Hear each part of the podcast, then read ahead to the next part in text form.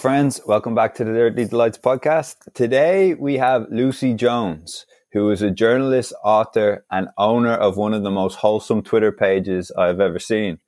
Her most recent book, Losing Eden Why Our Minds Need the Wild, is a memoir packed with research detailing her recovery from addiction with the help of nature. Lucy, thanks for doing this. Pleasure. Thanks for asking me. Oh, I'm really looking forward to this. Uh, first and foremost, what is the crack? Um, the crack's good. Yeah, I was feeling a little bit irritable this morning, and then I just we went for a walk, me and my family, in the woods for an hour or so, and I feel completely different. Um, and I feel really, really quite, really quite fine. Yeah, eh, yeah. I, I, I notice every time that I go for a walk around some trees, it's almost like I feel lighter afterwards. And yeah, I guess we can we can um, we can talk about this a bit more in detail uh, as the podcast goes on. But yeah, uh, we'll get into it. It's very restorative. Um, yeah, absolutely. Yeah. How about um, you? How how what's the crack with you?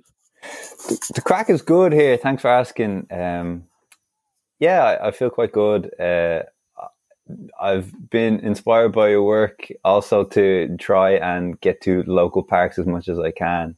So I've kind of made that a part of my daily routine, which has definitely helped. Yeah, big time. Yeah. Great. Um, Seb, yeah, no, I mean, I was going to say I was trying to, but uh, the Spanish government won't allow me. So, uh, unfortunately, our lockdown's a bit stricter. So, I'm kind of having to deal with um, city life. And there's not, I mean, there's a few trees around my area, but that is literally it. I I'm talking three. Um, so, not too much nature of the last couple of months, but uh, but yeah, we'll, we'll definitely get into it. Yeah. Beautiful. Um, Lucy, I'm looking forward to talking about your book. But first, can you just tell us a bit about yourself and how the book came about? Sure. So, um, I've been a journalist um, for about 12 or so years. Um, I mostly write about kind of science and health and environment these days. I'm a freelance journalist, so um, I write for a variety of people like The Guardian and Independent and BBC. Um, I started out uh, writing about music and culture and the arts, um, which I still do a little bit of. Um, I worked at the Telegraph for a bit and then NME magazine. Um, and then, yeah, so I've been freelance since going, since leaving NME about, I don't know, maybe six years ago or seven years ago. Um, uh, the book um, started life about eight years ago um, when I um, was recovering from a spell of addiction and, and depression. Um, and as we will talk about, nature became a really important part of my recovery. Um, so I started to to um, investigate how and why that works. Um, I live in Hampshire in England. Um, have a couple of young children, and uh, yeah, that's me. Beautiful. Thank you. Uh, I, I, was what came to mind is that um, Seb and myself were talking last week about how many indigenous cultures view the idea of depression as separation, either from like Mother Earth themselves or the people around them. W- would you mm. subscribe to this also? That's such an interesting question, um, and that's made me want to look more into that idea. Um, I definitely feel like um, when I am in a depression, it, it does feel like a visitor. Um, not necessarily kind of separate, but it does feel kind of like a visiting thing, which, um, you know, when it leaves or when whatever I do, um, for me, it's antidepressants really and, and therapy. When um, my last my last spell of depression, I think, ended about September last year, and I just remember feeling oh, just such a relief when it lifts, you know, of like, wow, it's it's gone. It's like a cloud that's lifted. So, I mean, I don't know whether I see it as separate because I think I, I mean I've I've I've had spells of depression since I was a late teenager. So, you know, it can feel quite familiar when it happens. Um, mm. But yeah, I don't know. What about you? What's your feeling about that? it kind it makes sense to me because I guess, for instance, when when I'm in a forest, um, I I feel like if ever there were like oppositions or opposing sides, that I am now on one side, uh, if that makes sense. Yeah, mm. like almost yeah, almost the things that I was restricting, maybe a lot of like I don't know, like negative self talk or whatever was going on before, just being very stressed. And when I'm in the forest, it feels um, like there's there's I don't need to battle this or something. I it's it's very hard to describe, but mm. when I mm. when I heard that, it it did resonate. I, I kind of understood it, and then if you if you branch it out further, for so um, if you were to look at separation from like themselves or the people around them, I can I can understand even understand that even further. Um, because I feel often we aren't given the time or encouraged to take the time to really um, learn about ourselves and uh, just really be with ourselves with little distractions and how everybody has such busy schedules that it's often it's often very hard to really get the time to connect with people you know because everyone's can only fit into certain schedules and so I understand it from that point of view and uh, I don't know if you're familiar with the work of Gabor Mate, but he he branches that even further, and he says uh, a separation or like disconnection from your work, uh, which I have met a lot of people that are experienced this as well. So it, it, when I hear when I hear that like depression as separation or uh, disconnection, it it makes more sense than I'm able to articulate right now. Yeah. yeah. um, what you about you? Of it. Yeah. Okay. Thanks. What about you, Seb? Um, yeah, I, I, definitely agree. I mean, obviously, I think we're most people who kind of live in, at least in the Western world, we're probably disconnected from nature anyway, um, in large parts. You know, especially when you compare us to maybe people who live in the Amazon still. Um, but I definitely feel that uh, it's. I kind of almost feel that depression is it's like this evil mistress who kind of um, makes you want to become a recluse and not kind of get out into the real world, not kind of talk to people. And so you, I personally feel whenever I've had my bouts with it, that you have levels of separation, whether that's from your friends, but then even separation from your interests. You know, I mean, mm-hmm. I love to cook, I love to write poetry, and these things. Whether I'm any good at them is another question. But um, when I'm kind of in those kind of sad estates, let's say, I I feel a separation from those from those loves and those passions. I don't want to do those things anymore, mm-hmm. um, and I kind of feel completely isolated. And then the in kind of contrast to that, to try to make me, myself feel better, is when I feel that connectivity.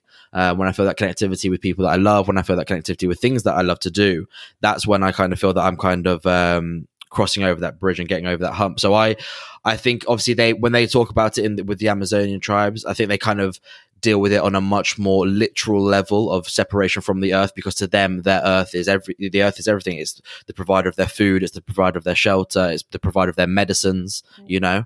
Um, and maybe for us we're i mean not maybe i think we're almost certainly more um, disattached than they are. But um but yeah, I, I, I would I agree with that sentiment, and I think it's a, it's a simplistic way of looking at it, but I kind of like that simplicity for sure. Um, I, I wanted to ask Lucy, you, you one of your um, pieces whilst we're kind of talking about this, you say, and this is just a quote that you, I took. You said, um, "I understood that um, time in nature softened the voices in my head and stabilized my mood, um, but I didn't at the beginning understand what's happening to my body, brain, and mind." Uh, how do you differentiate between the brain and the mind? Because it's something that I've been thinking about recently, and when you read that, it really jumped out at me. Mm. Well, I guess it's a funny one, isn't it? Because like does the mind even exist it's quite a nebulous concept like we know what the brain mm. is you know it's that organ that is on our heads but the mind is a little bit more kind of elusive and um, mm.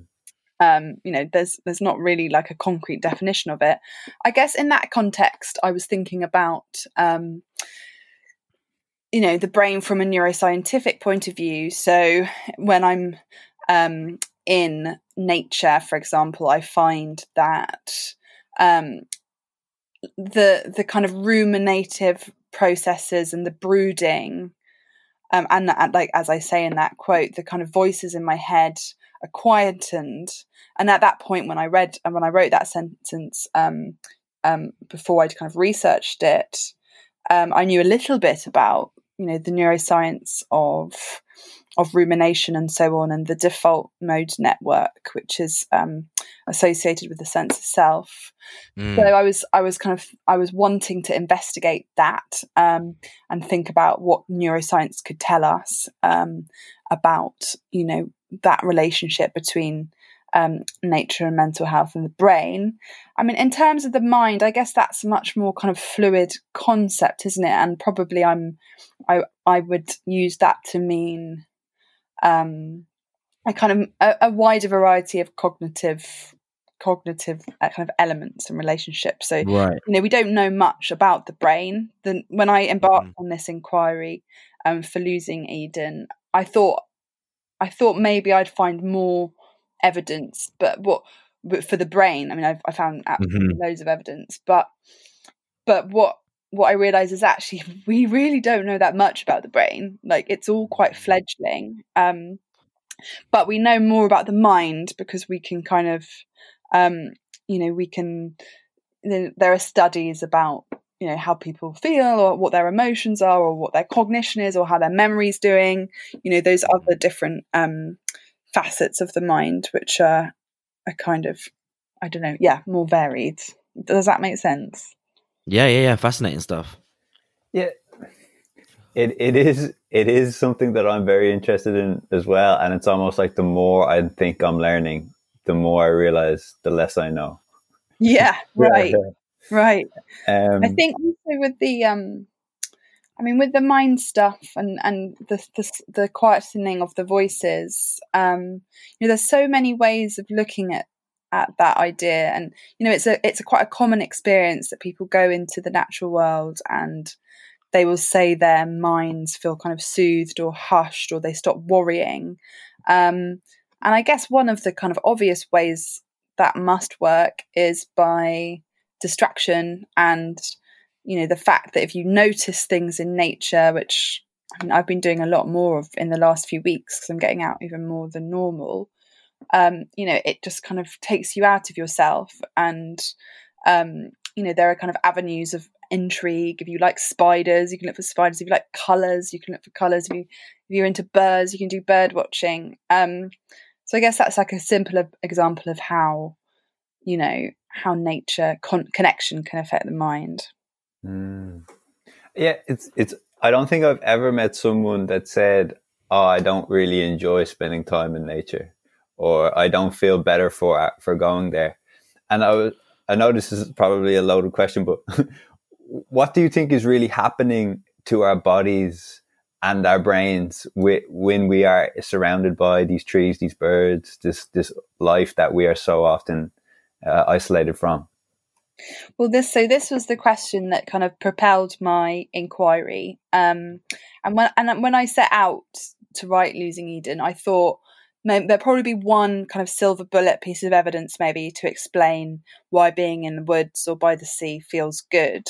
Um, but in fact, what I found and which blew my mind was that it's a really um, it's a um, it's more like a club sandwich of of effects.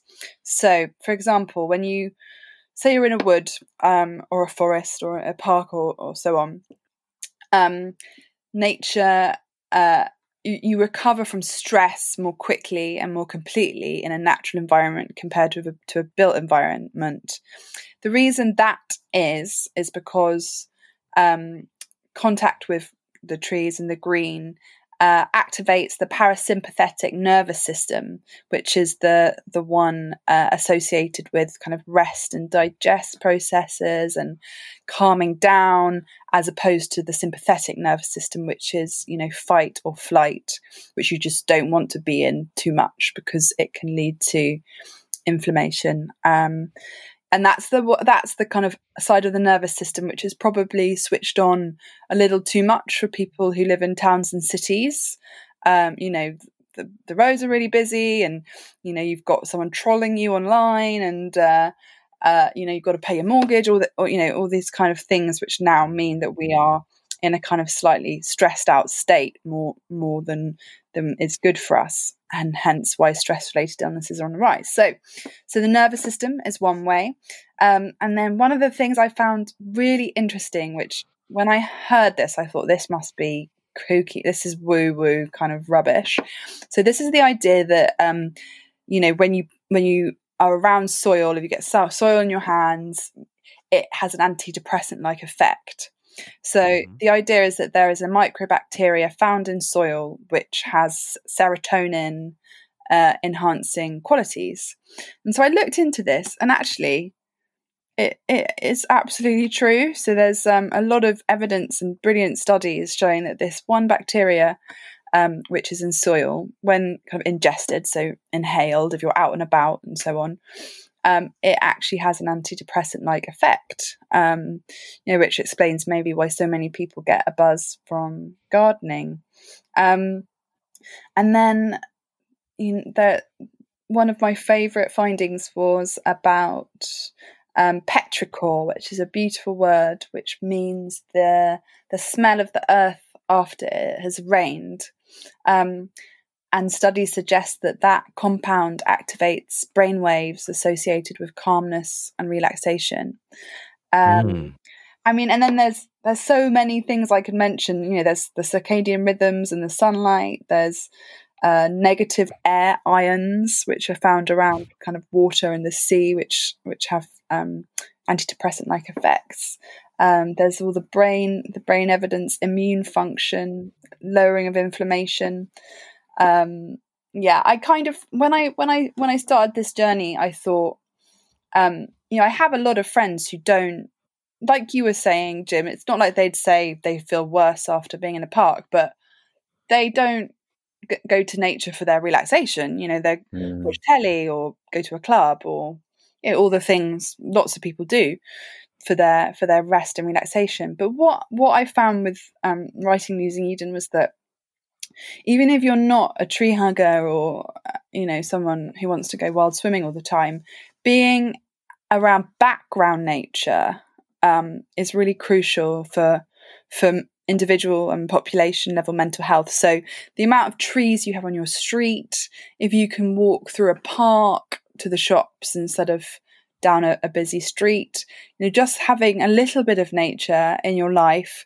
also has measurable in, uh, impacts as well, which of course has uh, kind of social social implications too for how we design our societies.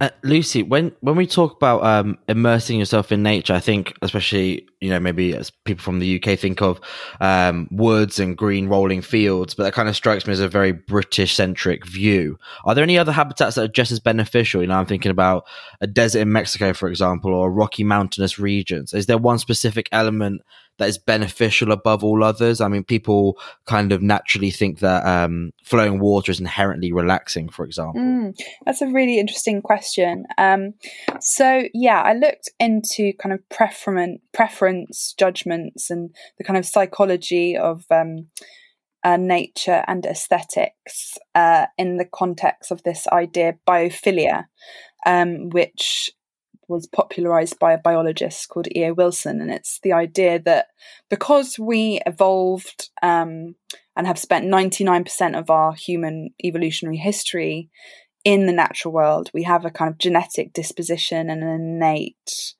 kind of drawing towards nature. Um, mm. And in this field, um, people have found that across the board, sorry, um, scientists have found across the board, people tend to favour landscapes which are similar to those of the savannah, um, uh, right. where we where we evolved. So that will be things uh, kind of a plain um, mm-hmm. certain type of tree called an acacia tree which has um, kind of, kind of spreading canopy um, mm. little leaves but spreads quite far um, okay. a bit of water, as you say. And then there's this idea of prospect refuge, which is that you would have you could have a prospect, so as in a view across, so you mm-hmm. you're, you're you're able to see what's going on, and then refuge. Um, so there might be a tree you could shelter in, or so on. Um, so that kind of those elements have been found across the board to be preferred by people, um, and I think I mean you can kind you can kind of get that from a rocky mountainous range, you know, even a desert to mm-hmm. you know a like a posh English garden. Um, mm. But those tend to be the environments people are drawn to, and I mean the kind of environments that you know wealthy people will will build um, the land in that way that that, yeah. that has borne out. But it's a really interesting point about different landscapes. I think um, you know most of us live in urban areas. Most of us live in, live in towns and cities, uh, and you know don't have access to woodlands or forests or or mountains. Um, but what what I found was that urban nature and kind of even like a road verge or, or a park mm-hmm. and, and, street trees have a really important um, effect on on people's mental health. Um, one study found that the more trees on a street um, seem to be linked somehow to lesser antidepressant prescriptions on that street. You know, which isn't to say, mm. and I mm. make this point in Losing Eden, look at more trees, throw your pills away, yeah. because that's obviously not what you know. That would be ridiculous. Um, mm. but it just suggests that you know even a, a tree or or a park is better than nothing. Um, and on that whole antidepressant thing, I do like to make the point that nature was part of my recovery alongside psychiatry yeah. and psychotherapy um, because you know it's not it's not a cure all and sometimes I'm I can feel absolutely rubbish and going into nature doesn't help at all and that's really annoying. Mm. So I don't want to set it up as like something which is going to cure depression because it's mu- much more complicated than that. Um, I've been on antidepressants most of the last 10 years um, and I need to have them um, and yeah. nature as a kind of maintainer. So yeah, right. I, I like to make that point that it's part of you know it's an it's a therapeutic potential yeah, yeah, important to make that distinction. Yeah. Yeah, for sure, for sure. You, you, mentioned just when you're answering that, um, you, you kind of touched on gardens, and I kind of had a point where I want to ask you, you know, when you talk about the importance of nature and immersing yourself in it, I wonder whether gardens have the same impact. Like humans are notorious um, and incredibly um, successful at forcing our environments to bend to our will. Do you think a mm-hmm. hyper controlled environment, you know, such as a Japanese garden, for example, can have the same effects as walking through the woods? Do we need that element of wild, quote unquote, in order to truly benefit from nature? That's such a good question and really interesting. Um, so I think you know humans are um, heterogeneous. Everyone's different. We're all quite diverse. You know, you might love very neatly designed hanging baskets. I might love um, swimming in kind of wild rivers. There doesn't seem to be a kind of template, as it were, um, apart from right. the um, the landscape, the the kind of savannah landscape that I've mentioned. Um, mm. I I think gardening. There's a lot. There's a lot of evidence for gardening improving mental health, and that's just growing all the time at the moment. Um, there's also evidence about um, the biodiversity of nature being linked to better mental health. So, for example, mm-hmm. um, listening to birdsong has been linked to kind of higher feelings of well-being and decreased stress.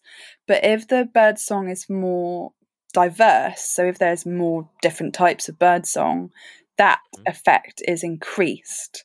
Um, and you know, there's going to be more birdsong in wilder areas, or even you know community gardens in urban areas which are mm. you know which are created in order to provide habitats for biodiversity and, and, and lots of different species. Um, you know saying that you know it, it is all cultural preferences. You know some people will just like to have very neat neat flower beds. That's not something that i particularly like. Um, you know but that's not to say that i'm right. I mean obviously monocultures are not great for nature. Mm. Um, but these things are very culturally influenced um, as well. It's a very complicated relationship, which is why it was so interesting to write a book about it. And, um, you know, there was a lot of this this area in the hinterland of losing Eden, which was cut in the end, but about kind of preferences and and the idea of the wild and the wilderness and how um, the wilderness only really exists if you live in an industrialized, developed nation. Um, but it's such a kind of nebulous concept almost. Like I feel wild when I'm swimming in a river in Hampshire where I live and I've got like bugs in my hair or whatever. But I am yeah. like three minutes from a busy road. So, mm. um, yeah. Mm. What about you guys? What are your kind of nature preferences? Like, what would be like your ideal restorative? I would say I, I, would definitely say flowing water for me is big. If I can find like any like a ravine or a, a stream or something like that, that's big mm. um, for me. Uh, I've kind of I used to live in Hampshire. I used to live in Alton. Um, oh yeah, and uh, yeah, and my dad, my mum and dad spent hours on like this Japanese kind of garden, which is kind of where the question came from. Mm. Wonder how much use that actually was, but they they it was tiered and all sorts. Um, you couldn't have it couldn't have been more controlled if it tried. But um, I, I definitely I like that. I like, and then just like you said, plains, like you said, just kind of that open expanse for me is huge. I'm not too keen on mountains. We used to have a house up there once in Italy in the mountains, and whilst the views are spectacular, kind of I, I'm too lazy to want to hike for three hours to you know people say you have to earn those views. Mm. I'd just rather have them at your doorstep. Um, yeah. But uh, so yeah, for me, plains and tri- and like some sort of kind of flowing water is huge for me. Mm. And then and then I'm not sure if this kind of ties in, but weather. Um, I've moved to Spain, and and my some of my all of my Spanish friends who had moved to England, and then they've consequently moved back to Spain. They always complained about the weather, and I always mm. thought, oh, I mean, what a load of tosh. I mean, you get you just get used to it. You know, like my dad, who's Italian, he always said, "I didn't move to England for the weather. I moved to England for the job opportunities." You know, so you you you've made your bed now, lie in it. And I kind of I agreed with him, and then I moved out to Spain, and I realized how much difference, not the heat necessarily, but light, mm. having light all throughout the day, basically. Um, nine months of the year. I mean, we can sit out in a terrace in Madrid almost year round and that makes a huge difference um, because i've noticed it makes a difference in culture as well uh, in spain you don't spend a lot of time in your house because the weather's so good yeah. and so the whole uh, the whole culture in Spain is to be outside, right? To be outside with your friends and that's socializing, nice. and that's that's uh, purely because of the weather. So I'm like, I mean, obviously it's nature, I suppose. So yeah, light, trickling water, and and green fields for me would be like the biggest three kind of ingredients if I could have them. And what about yourself, Jim? For, for sure. Uh, well, when I was I was living in Denmark over the last six months, and almost every day we would just run into this to the cold sea over the winter. And uh, I can hands down say it's like a top three feeling, like of the feelings I've ever felt. Like you just feel so at peace and calm. Uh, yeah, it's that, that, that, yeah, that's pretty um, untouchable in terms of the feeling you get after it. Although it is incredibly difficult and incredibly cold. Uh, the the other thing is just being surrounded by by trees for sure. Yeah, that does it for me also. Just like hearing the birds sing and and no like recent noise, if that makes sense. Like the idea of a of a car beeping or something modern. You know, it's just nice to be able to. Oh, theoretically, I could have been here a few hundred years ago, and nothing would have changed. Mm. That's nice it's for me. That you guys both mentioned water. I think that um, one of the things that I discovered, which another thing I thought, come on, this cannot be for real, um, is the um, this this this thing called negative ions.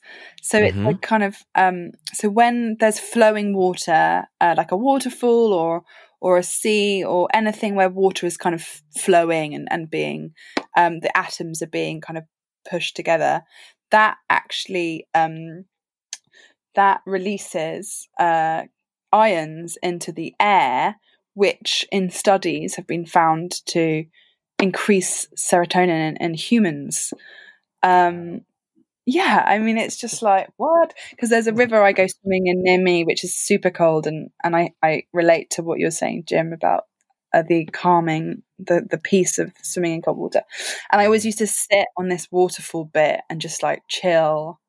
And then I read this these studies and I was like, oh my God, it's not just the water and the coldness and the trees, it's also what's in the air. Um, you know, there's so much that we can't see because our senses are quite basic compared with other animals. Um, but that's one of the things which I found quite cool. Lucy, just a quick question, just to follow up. Um, I just asking this purely because I know Jim um is a bit of a freak and he's a fan of cold showers. In fact, he only ever has cold showers, which I just can't get my head around. But the the question, because uh, I scold myself when I go into the shower. But the question is, is can that almost be replicated in the home scenario? I'm just thinking in terms of you know a cold shower maybe replicating kind of a waterfall. You've got that flowing water, and then maybe a hot kind of stagnant bath, for example, where the water is just kind of still and not really moving. Is that is there any kind have you looked into that? Is there any kind of research that would show that maybe they kind of replicate and maybe Jim's there is actually method in Jim's madness? um, I haven't actually I haven't looked at the research for like cold showers, although I'm sure there must be some because you know it's it is quite common and athletes do it, don't they? Or people have kind of mm. cold cold baths, ice baths, and so on. Um, mm.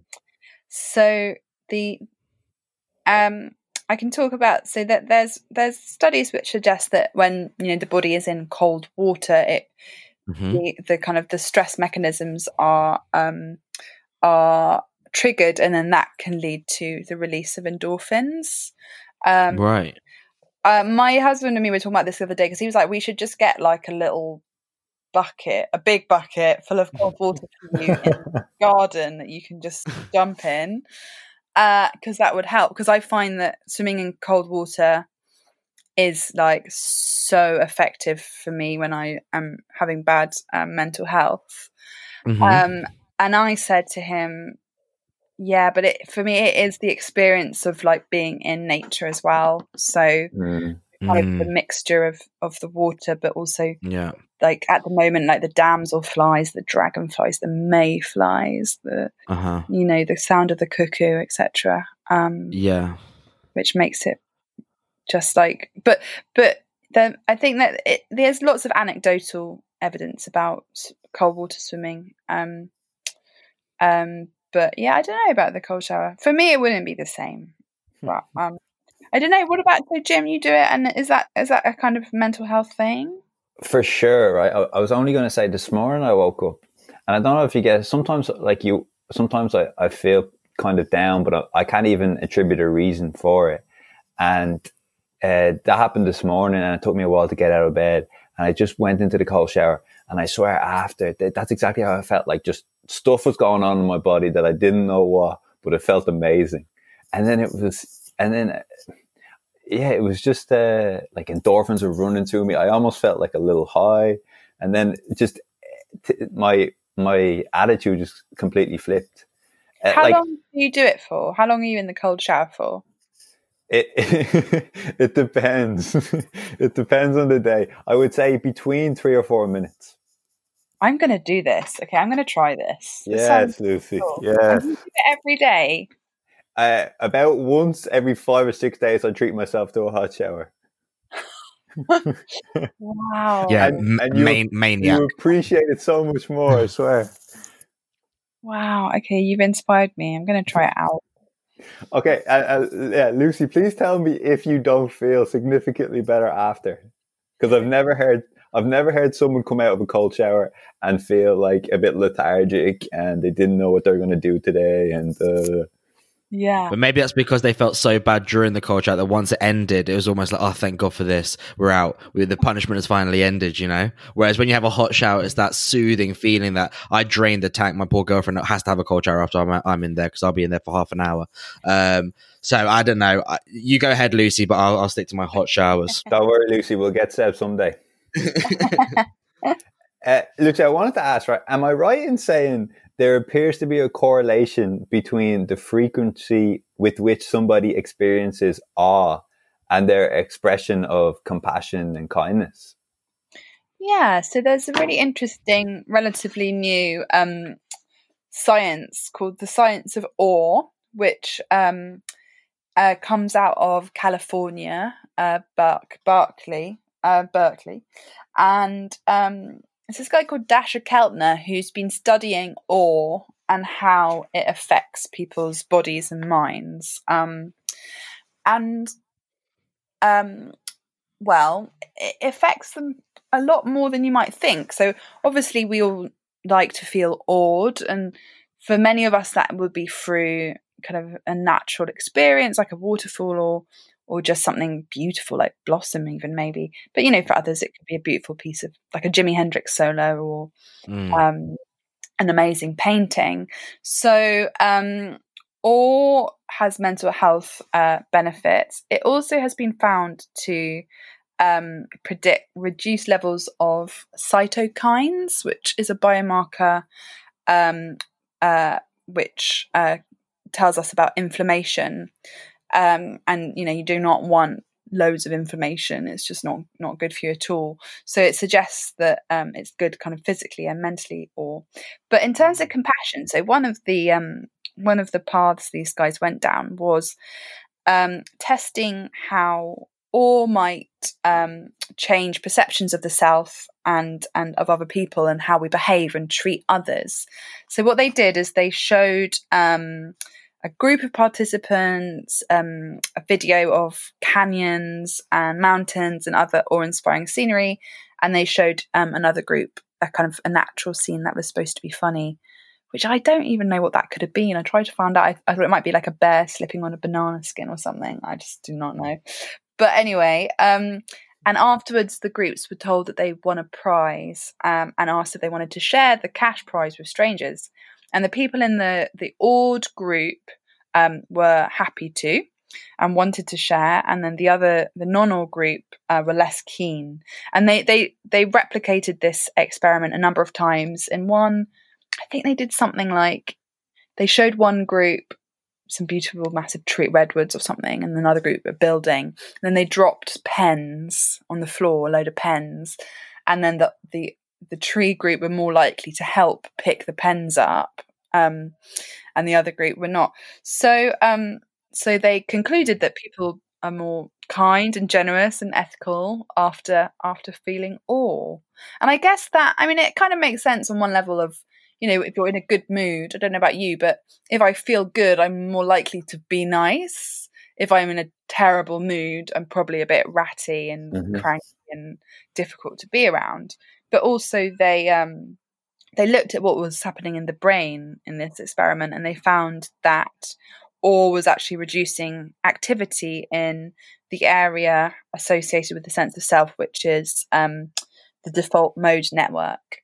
Um, and that that relates a lot to my personal experience of addiction um, and recovery, uh, which is that you know when I was kind of in the thick of it, um, and it's the same when I've had periods of depression since. Um, I'm very much kind of you know it's all brooding about the self and kind mm. of can't really get past past what's going on in my mind. Um, whereas you know it's something that in in kind of the recovery groups that I've been part of, they talk about it as addiction FM or the washing machine head of, you know, this kind of buzzing of just like self hatred, mm. basically. Um, but and I've I have found since that being awed, you know, does seem to kind of take me out of myself when I can become, um, you know, in that in that kind of brooding state. So yeah, pretty cool. Yeah, it's it's um it's funny you mentioned that because I, only last week I was chatting to my friend Will uh, a podcast that will come out in the future about his road to recovery, and he he refers to his brain as like a beehive, mm. and, and, that there's just constantly all these buzzing bees just everywhere, and um that's good. I can relate to that. Yeah, yeah. yeah. But uh, it also when I when I read that this ah uh, this awe research, it made so much sense to me as well because I don't know when you when I think of awe, I think of seeing something so beautiful that is so much bigger than me that like all of a sudden you're like oh there yeah like there there's something bigger than me and then maybe like you said something small like I don't know uh, leaving some food for somebody that you maybe wanted the last piece of something or picking up pens, something like this. All of a sudden, it doesn't, it's not even a question of would I or should I. It's of course, because there are other, other people. There's something, it's not just me, you know. Mm. Um, yeah. That's and it was just, good point. Yeah. yeah. I think it, it, it, um, it also, um, there's Rachel Carson who wrote Silent Spring, which was a kind of talisman for me for losing Eden about um, pesticides, um, which kind of kickstarted the environmental movement in the 60s. Um, ah, yeah. She wrote about what how wonder would um, leaven and kind of reduce our appetite for destruction as a society. Um, and I think that speaks a bit. That that kind of idea really interested me, and you know, I think I guess like if you're if you're not in touch with with the bigger things, you know, the not able to look at the night sky and the stars or see a kind of 2000 year old tree or you know be kind of aware of how interconnected we are with such a big family of things um, i think that that can lead to um, you know this kind of sense that we have in our our western societies that man is humans are um, top of the hierarchy and that we can we can take what we like. Um, mm. And so perhaps you know if certain leaders um, like Donald Trump, I don't know, um, were more awed or more kind of in touch with those huge things. And I think actually, you know, that they might be might might be less kind of destructive and hateful. I think that speaks yeah. a lot to climate change denial as well. Um, mm that you know climate change and and um, you know natural disasters and so on they are kind of awesome in the you know in the the kind of um, power fundamental meaning of the word exactly mm-hmm. and and it's much easier if you are part of the systems that want to deny climate change and create you know continue continue business as usual to to deny that those things have the power that they do um, so I think, yeah, the science of war is a it's a pretty interesting and big deal. I think it's more than it, you know, it, it like a lot of these things with with losing Eden. Like once I scratched the surface, I was like, oh my, there's a lot, there's a lot here. It's really yeah, big time. When you consider the future, assuming that there isn't like a huge change in public policy or consciousness, do you envisage like a weaker, less happy race of people? because of their isolation from nature, or do you think we're already seeing the evidence of this right now? Yeah, I think we are already seeing it. So, um, our disconnection from the natural world and our negative treatment of it is kind of unprecedented level. Like we spend between one and five percent of our time outdoors. Um, you know, so much less than ever in our human history.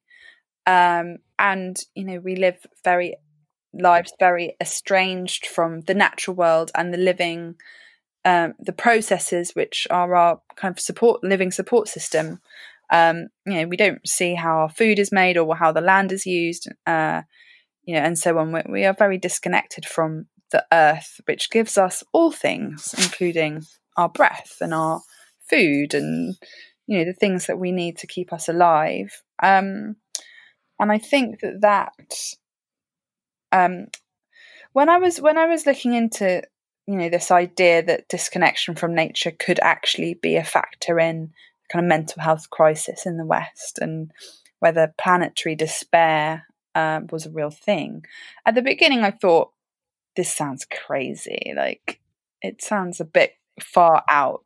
You know, the idea that our disconnection from nature is making us mentally ill, um, or at least you know not healthy mentally. I, as I, as I kind of walked through this journey and and talked to people, I I, I did get to the point where I th- thought there's no way that we can be living these lives where we are all um, complicit in like the destruction of of habitats and you know huge kind of species reduction rates and and so on, and it not to affect us even on a subconscious level.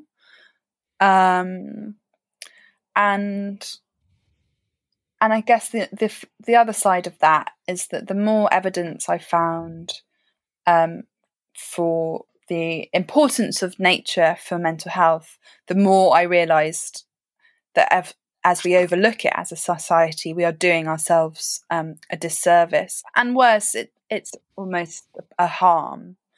Um, you know, so to to box um, communities into flats in cities which have no outside space or no access to um, parks or high quality green space is um, is harming those people because it is um, disallowing them from experiencing you know the the now proven mental health benefits of contact with nature. But I'm interested in you, Seb, and Madrid because mm-hmm. you talked about um, how there's not a lot of nature there. So I'm interested in what you might think about that and whether.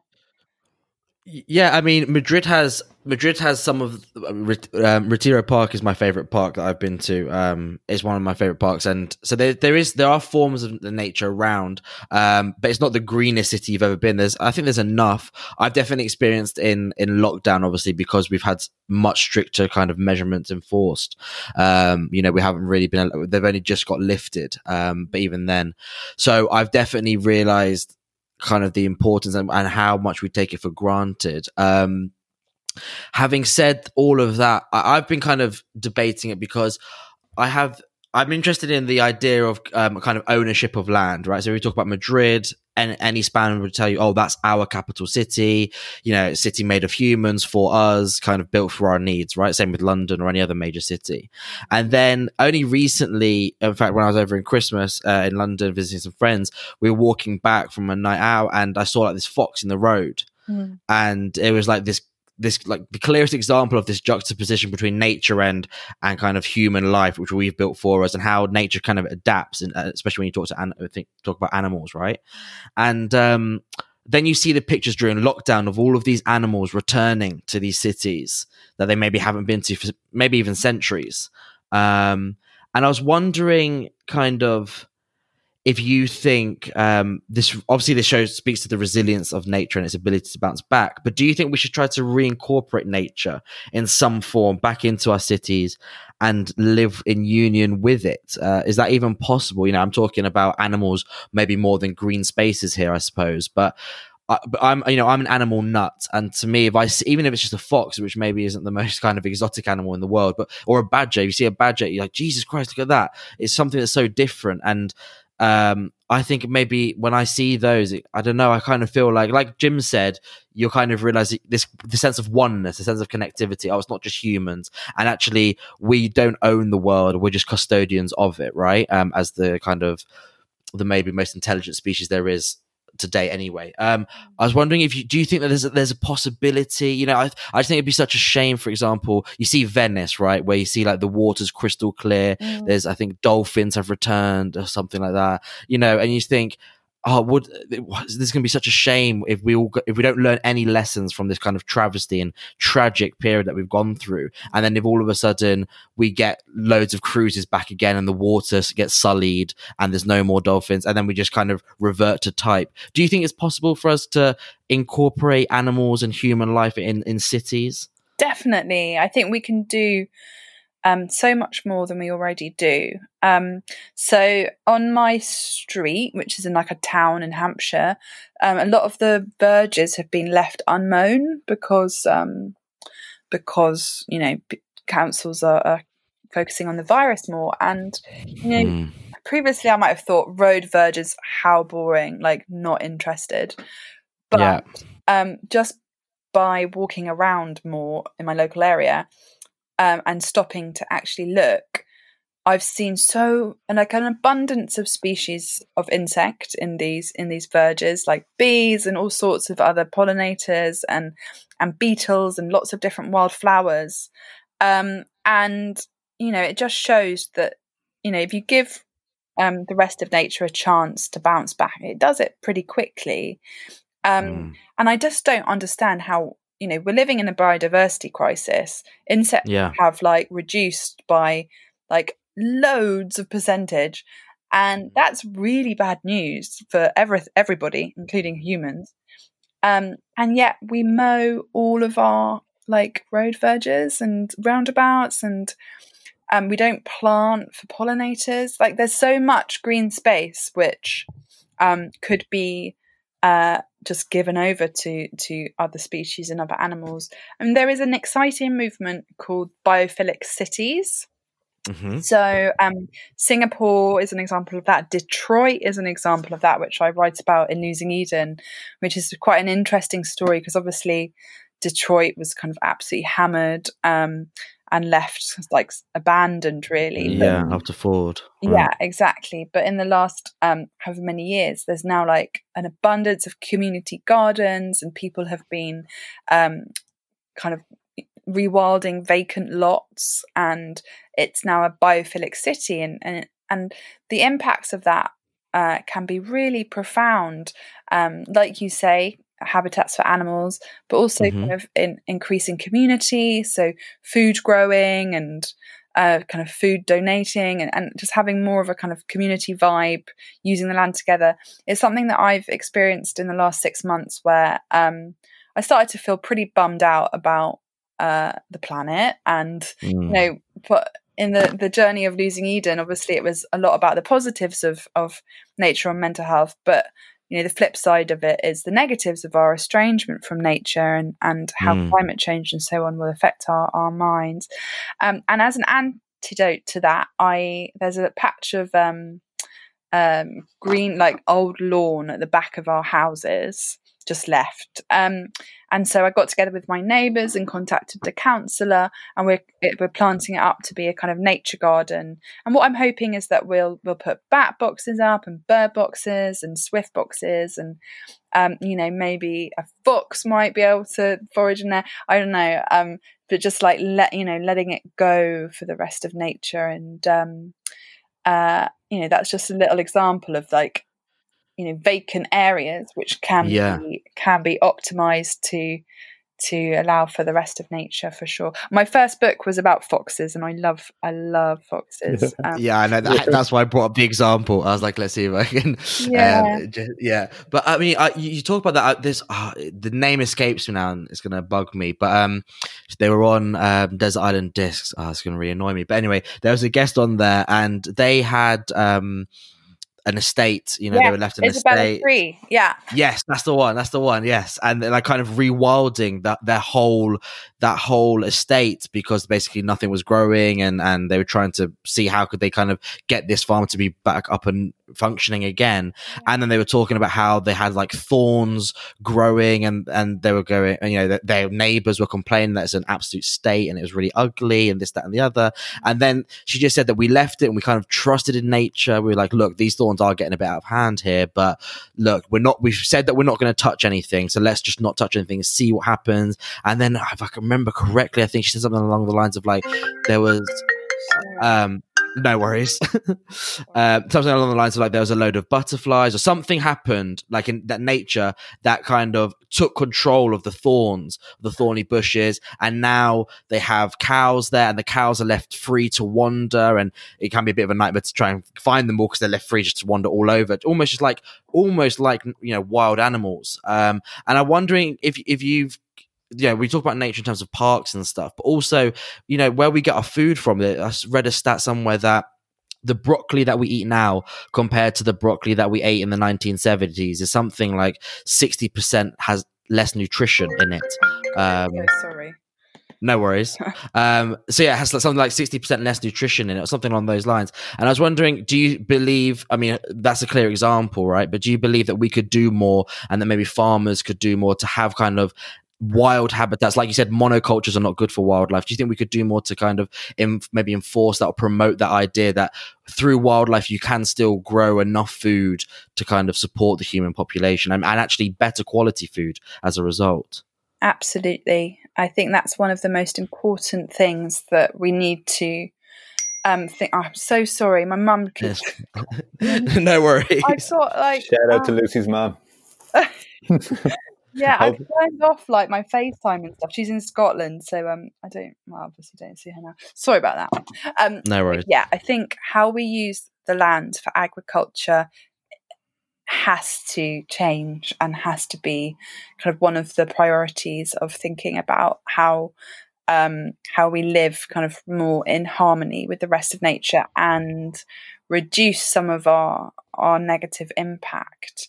There are some really great um, organic farmers and kind of sustainable regenerative farmers out there who um, are using their land um, there's a guy called James Rebanks who wrote the book The Shepherd's Life. He's really worth following on Twitter if you you're on Twitter and you're interested in this kind mm-hmm. of thing because he is um, doing so much to his land to kind of produce food which people need, but also um, you know bring in rivers and hedgerows and habitats for for animals. And he's really showing how how it's possible for it to be done.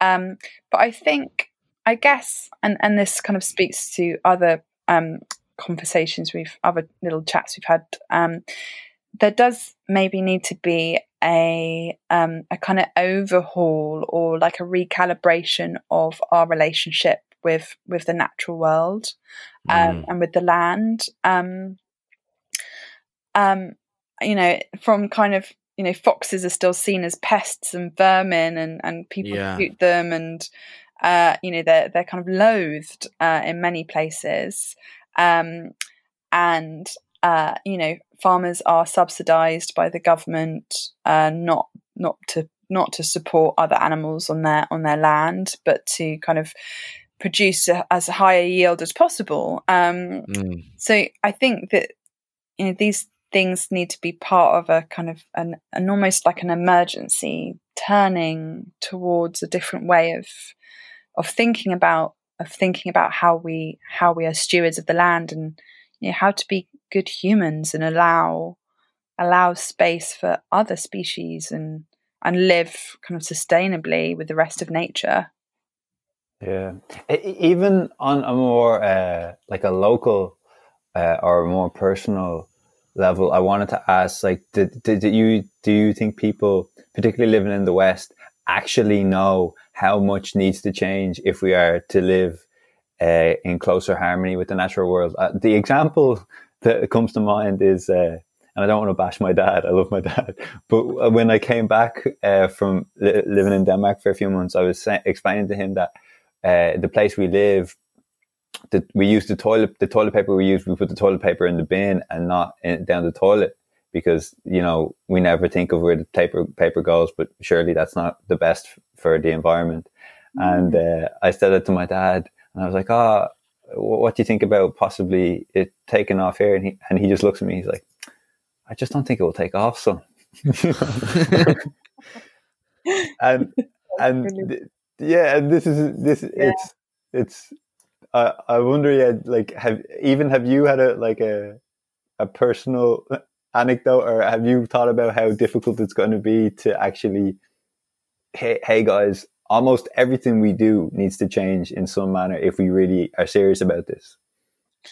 Yeah, I guess. Um, yeah, whenever I like not wanting to bash my mum, but whenever I go up to see her, and I kind of try not to eat as like meat that much, and, and try and be plant based as much as I can, and that's always it's always been a bit of an issue, you know, like even that, that, you know, I, I, I was brought up with meat three times a day, every mm, single meal mm, had meat mm. when I was a child. That was, a, you know, it's not a, a meal if it doesn't have meat.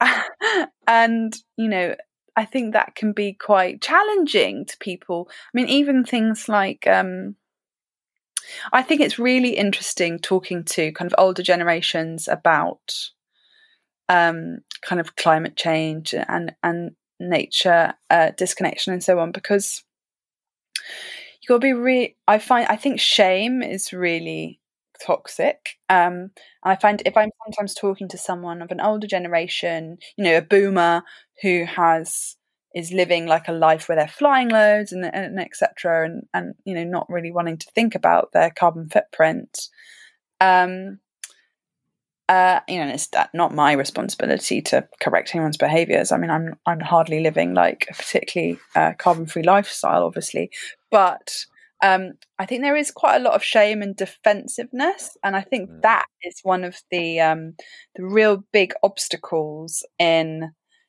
it may be the that kind of older group who have a lot of voting power and a lot of financial power seeing that um, like things are going to have to change because it kind of maybe it's a, like a criticism of how they've chosen to live their lives and no one wants Yeah. to think i've spent however many decades ruining the planet it's like a horrible horrible thing to think of i think everyone and i think that means that you know there's a lot of denial um you know, in a kind of unconscious. It's something that, that the farmer Wendell Berry talks about a kind of unconscious planetary suicide that you know none of us can kind of see what we're doing, and but also we don't want to know because it, it's a horrific thought.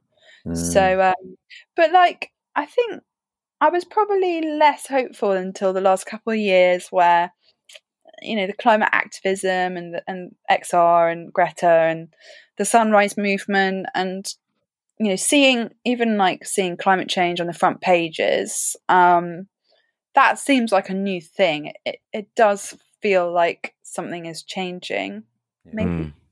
um and i don't know. I think what what i've found is that doing little things locally community things whereas i may have in the past dismissed that as not being i think just feeling kind of a bit disenfranchised and thinking there's nothing i can do to make a difference. But actually actually if you know people do little things and just from like you know leaving your lawn unmown or thinking about where to spend your money and yeah, um, yeah. You know thinking about a reciprocal relationship with the land rather than a dysfunctional one yeah. it would be better. small step by small step. yeah what do Uh, you guys think are you kind of hopeful or do you think that we could change or do you not not think so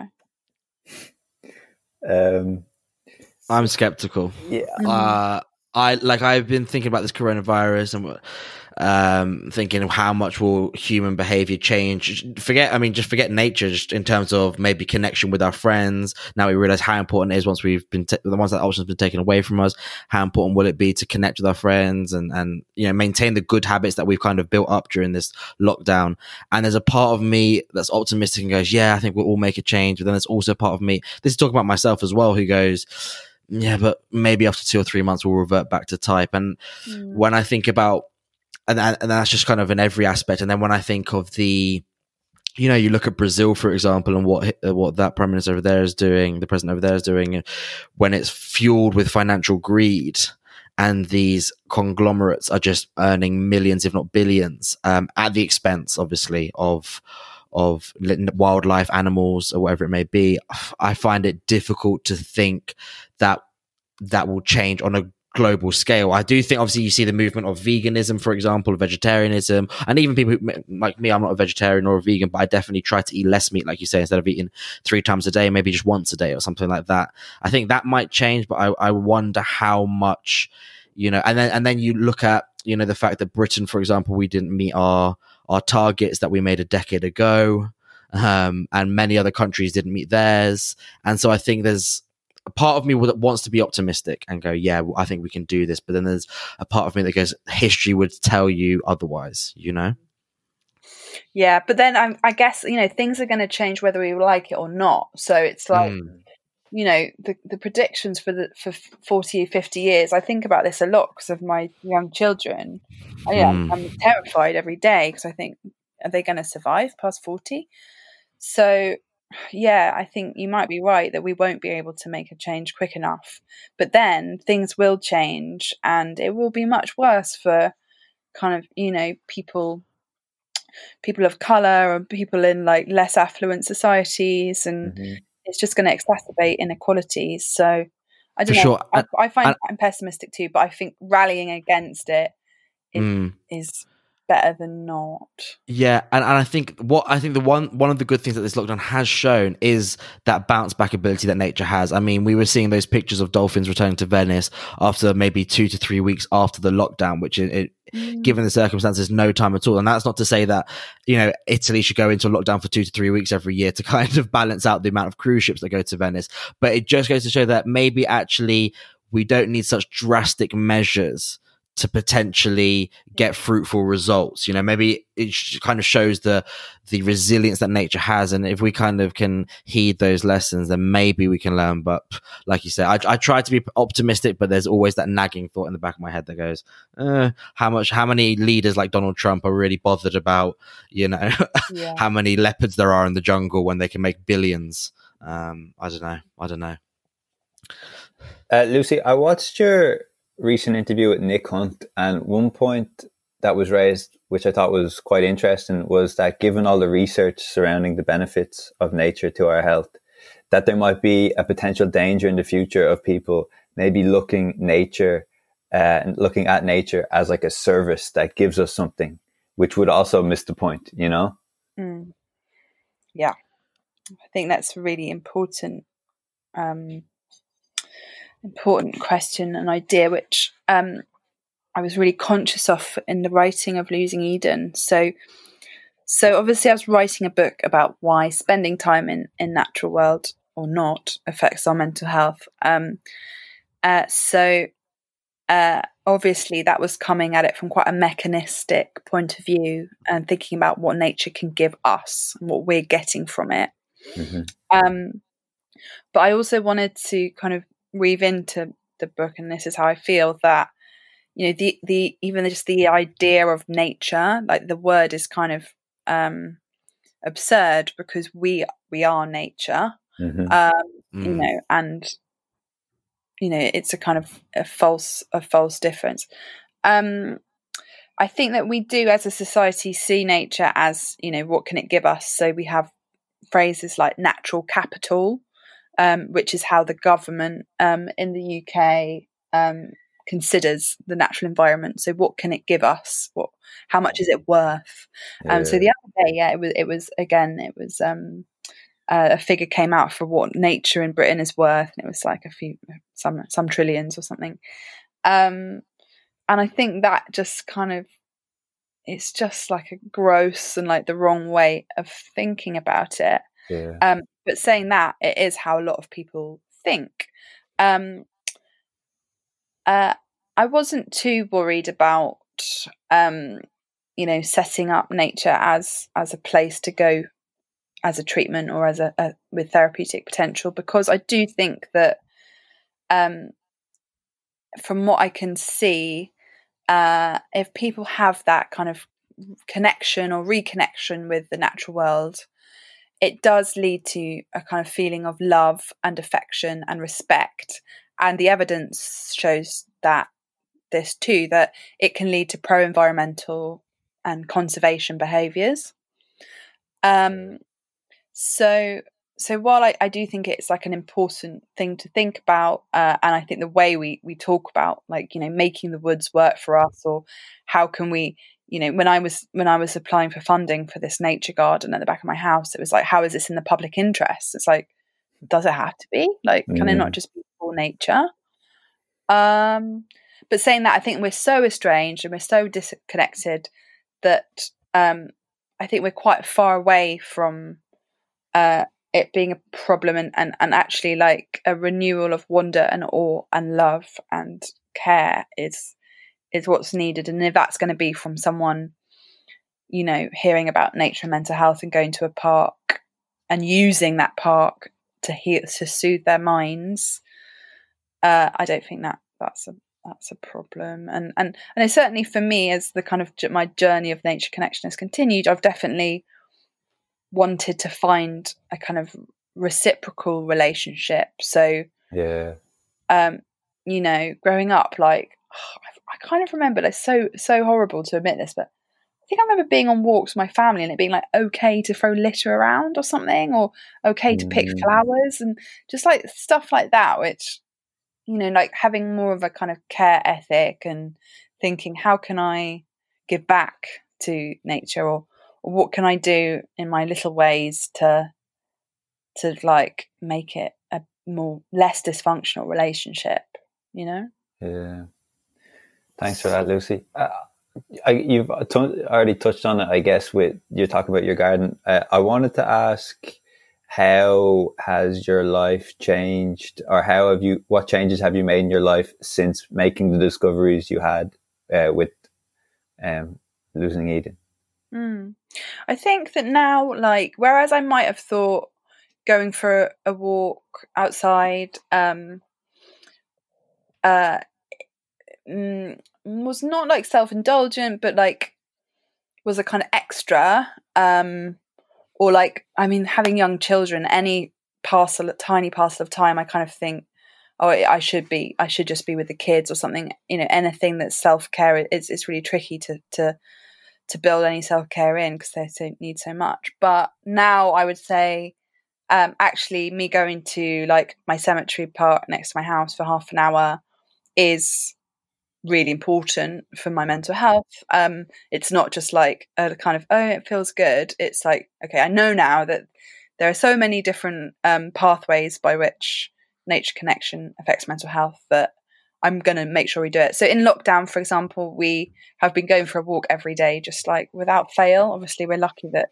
um, we're able to do that over here, but that mm. as a kind of preventative measure, um, I think has has has helped. Um, and then I suppose also with the evidence. So one of my favourite things I found out for losing Eden was um, about fractals, which are shapes which are found all over the place in nature and it's like the same shape but, repeated and replicated in increasing size and they're everywhere like trees leaves flowers plants um, and um, i found some amazing evidence which showed that when we look at fractals our areas of the brain associated with calmness and relaxation are activated and that uh, looks like it's because the our, the human eye itself is fractal so uh. it kind of ah. locks into place um, and so now I know that, for example, I'm always looking for fractals, which you can find in the weeds popping out of the cracks in the pavement.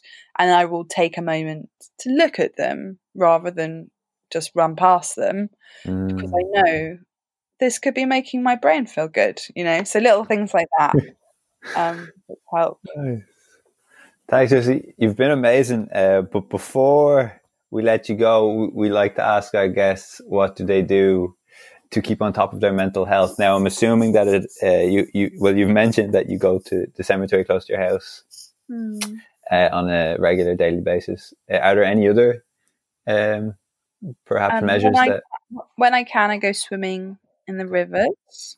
Nice. Um, well, I mean, I do take an antidepressant. Um, haven't had therapy for a while, but that's always something that I I'm very keen on. Mm-hmm. Um, let me think. Reading, I love reading. Um, and sleep. Oh my goodness, sleep is major for me.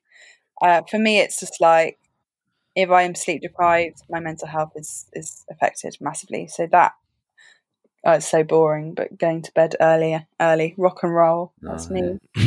Has it ever happened where you've had too much sleep and then also felt that your mental health was a bit out of whack? Yeah, that's weird when that happens, isn't it? Yeah.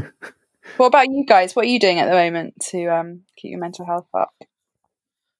Well, uh, basically, since the the virus uh, outbreak and the lockdown, I've been waking up and kind of just reminding myself that I have to do these three things before I can do anything else. Because if I don't do these three things, then I might not feel that good throughout the day. And, you know, I was saying to Seb the other day how, like, you know, sometimes where you know you should do something, but then your mind is trying to give you like outs on not to do it. You know, saying, ah, but it's raining today and, ah, you, you did this yesterday or ah, this and this. But, um, I just, every time I wake up, I really try to leave the house, get some exercise, uh, have the cold shower and meditate.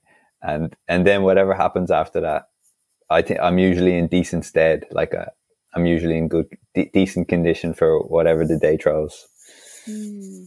Mm, yeah, I, I, I don't do the cold showers as we've touched on, but um, the exercise is big now that we're allowed out, especially during coronavirus. We've been allowed out for only a certain period of time of day, but that's been big. Um, and then I like to write poems that maybe stuff that's kind of on my mind or maybe sometimes i have a at times i have a theme like i'm going to write a happy poem now and then all of a sudden it's like the darkest poem you've ever seen and it just kind of feel like I, that needed to come out some way shape or form so that's kind of good uh, and then I've been trying to listen to music. But when I say listen to music, I mean just sitting there and just listening to the music, like not listening to it whilst you do something else, um, you know, cooking or read it or anything else like that. Just to really try to take in that music um, has been has been big. And then since now that you've we've kind of spoken about the awe inspiring um, research, I've been thinking that maybe because we're only allowed out in Madrid um, from 6 a.m. to 10 p.m. or from, sorry, 6 a.m. to 10 a.m. or uh, 8 p.m. to 11 p.m., I'm thinking maybe if I could get a run in and see like the sunrise, um, then that if I could do that on a daily basis, then that would be awe inspiring, and maybe that might help. So I'm, I have not done that yet, just to make that clear.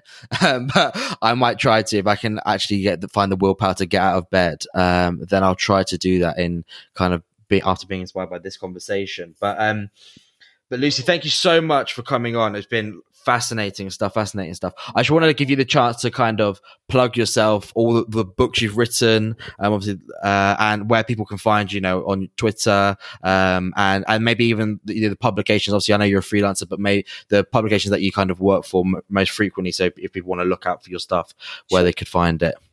Sure. So my latest book, Losing Eden: Why Our Minds Need the Wild, is out now, published by Allen Lane. You can get it wherever you normally get your books. Um, uh, my first book, Foxes Unearthed, is also in the same places. I write a column for The Independent. I write quite a lot for The Guardian, um, and uh, kind of other places too. Uh, I'm on Twitter, Lucy Jones, and I'm on Instagram. Um, and I just post quite a lot of nature shots. If that's Very wholesome stuff. Page. Wholesome stuff. Very wholesome. exactly. if you're if you're stuck in a city, just go to Lucy's uh, social media and you feel like you've been immersed. Um, but no, great stuff. We'll put all of that stuff in the in the show notes, guys. If you didn't catch that, um, so you can find all the links there. Uh, thank you for anyone who's listened, and if anyone um, thinks this may be of interest, any of their friends, family, or anyone else, please pass it on. And as always, like, rate, and subscribe. But until now, enjoy, stay safe, and have a walk in a park. Thanks, Bye. Thank you.